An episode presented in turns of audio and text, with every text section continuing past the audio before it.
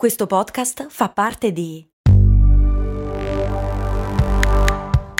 Voice Podcast Creators Company. Se a volte ti senti così, ti serve la formula dell'equilibrio. Yakult Balance, 20 miliardi di probiotici LCS più la vitamina D per ossa e muscoli. È la puntata numero 200 e coincide con la giornata mondiale del podcast. Coincidenze? Anche questa lo è.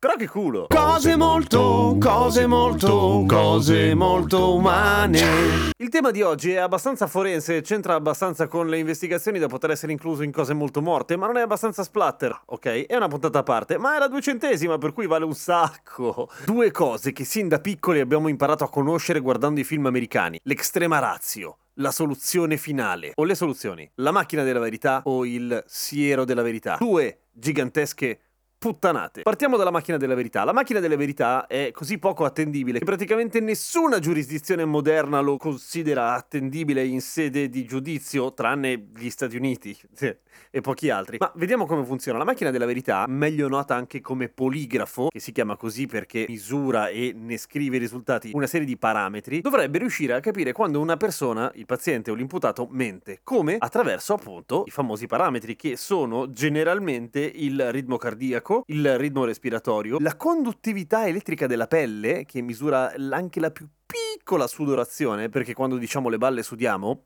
boh, e la pressione sanguigna. Il paziente eh, o imputato, che dir si voglia, viene seduto riempito di fili e dall'altra parte c'è una persona che guarda quello che scrive il poligrafo, o in realtà con i poligrafi moderni esce su un monitor che è più semplice, salviamo almeno gli alberi, se non proprio la faccia, e fa una serie di domande, appunto, domande alcune che sono assolutamente senza mh, mm, alcun valore per l'investigazione, sono le domande di controllo, e poi le domande target, cioè quelle inerenti all'indagine in corso, che vedrebbero il paziente, imputato, testimone, che dir si voglia, a dover appunto dire la verità o smettere di nascondere la verità a chi sta indagando. E siccome dire le bugie ci fa sentire in colpa e ci fa essere nervosi perché magari ci sgamano, allora quando ci fanno le domande di base tipo è vero che fai un podcast bellissimo? Rispondo tranquillamente certo, baby. Quando invece ti chiedono se ti trovavi quel giorno lì che è morto quello là e tu dici eh, eh, no, eh, beep, ti sgamano, no? Ci sono una serie di problemi, tantissimi problemi. Il fatto che di solito quando sei imputato per qualcosa o comunque ti stai giocando una fetta importante importante della tua vita in base a quello che dirà la macchina alla quale sei incollato, tendenzialmente non sei in relax sei teso. Qualunque minchiata ti chiedano, probabilmente. Anzi, a farci caso, probabilmente sarai più teso proprio durante le domande target, proprio perché so che sono target, giusto? È normale. E questo è solo un aspetto della questione. L'altro aspetto della questione è che, ad esempio, uno psicopatico o un sociopatico, puntata 52 di cose molto umane, vi consiglio di andare a sentirla, non cambia nulla. È assolutamente tranquillo nel rispondere una balla che sa che è una balla. Non gliene frega assolutamente nulla e non ha nessuna reazione fisiologica riguardo, ergo la spunta tranquillamente. L'unico motivo per cui il poligrafo potrebbe funzionare, potrebbe funzionare, è il fatto che le persone che sono appunto in quel momento monitorate con la paura di essere sgamate e non hanno sentito questo podcast, quindi tendono a dire la verità proprio per la paura di venire scoperte a non dire la verità. Quindi tendenzialmente sono più sincere perché hanno paura di essere sgamate. Come quando la polizia ti ferma e ti dice hai dietro qualcosa? Guarda che se la trovo io è peggio. E tu ci caschi e ti svuoti tutto quello che hai nel cazzino. Eh? Che lo sapevo che lo tenevi lì. Tenete tutti lì, criminali. Come dicevo, è assolutamente inumano usare un sistema del genere per decretare la colpevolezza di qualcuno. Per questo funziona solo negli Stati Uniti e pochi altri luoghi. La cosa interessante però è che potreste ottenere gli stessi risultati con un poligrafo finto e bleffare e dire ah, ah sì, eh, ah...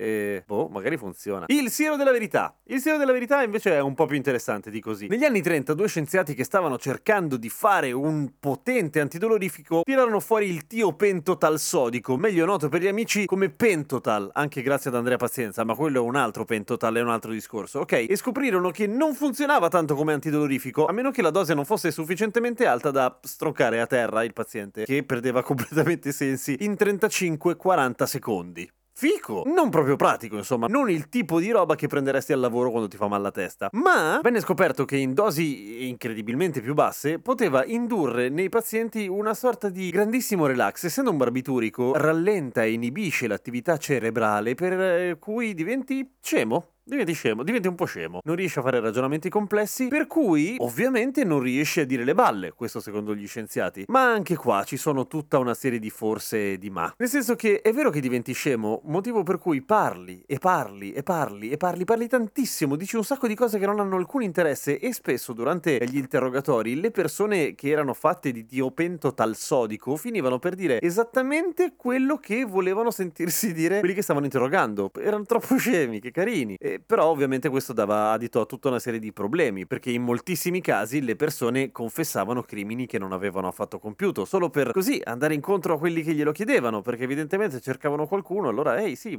sono stato io. Ed è evidente che non può essere usato neanche questo da un punto di vista giuridico in modo molto attendibile, perché perché no, perché no. E anche in questo caso una serie di categorie di persone fra cui rientrano i sociopatici, ricordati la puntata di prima e ascolta la Nani che è bella, riuscivano a continuare a dire balle anche quando erano strafatte di tio pentotal sodico, per cui non serviva un cazzo, solo a farsi i viaggioni. Oggi, eh, o meglio, in realtà ormai viene usato un farmaco alternativo che si chiama Propofol, però eh, ogni tanto viene usato ancora questo se non si trova il Propofol. Lo usano come preparazione all'anestesia generale ed è per quello che nei momenti in cui le persone che stanno per essere operate in quel limbo fra la veglia e l'anestesia dicono le cose più bizzarre, confessando cose inconfessabili che non vorrebbero mai dire agli infermieri che sono lì. Come lo so, avevo un'amica infermiera che mi raccontava delle cose, aneddoti interessanti, senza dire il nome naturalmente. Questo così, la prossima volta che vi fate operare, sappiate che il giorno dopo i medici o gli infermieri vi guardano in modo strano perché avete raccontato quella cosa lì, che non sa nessuno.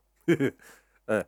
A domani con cose molto umane. Bello essere arrivato a 200 comunque. Grazie mille. Grazie a tutti voi che avete continuato ad ascoltare e a diventare sempre di più e soprattutto darmi una mano su patreon.com slash cose molto umane e quindi a mandare avanti la trasmissione. Vi abbraccio. A domani.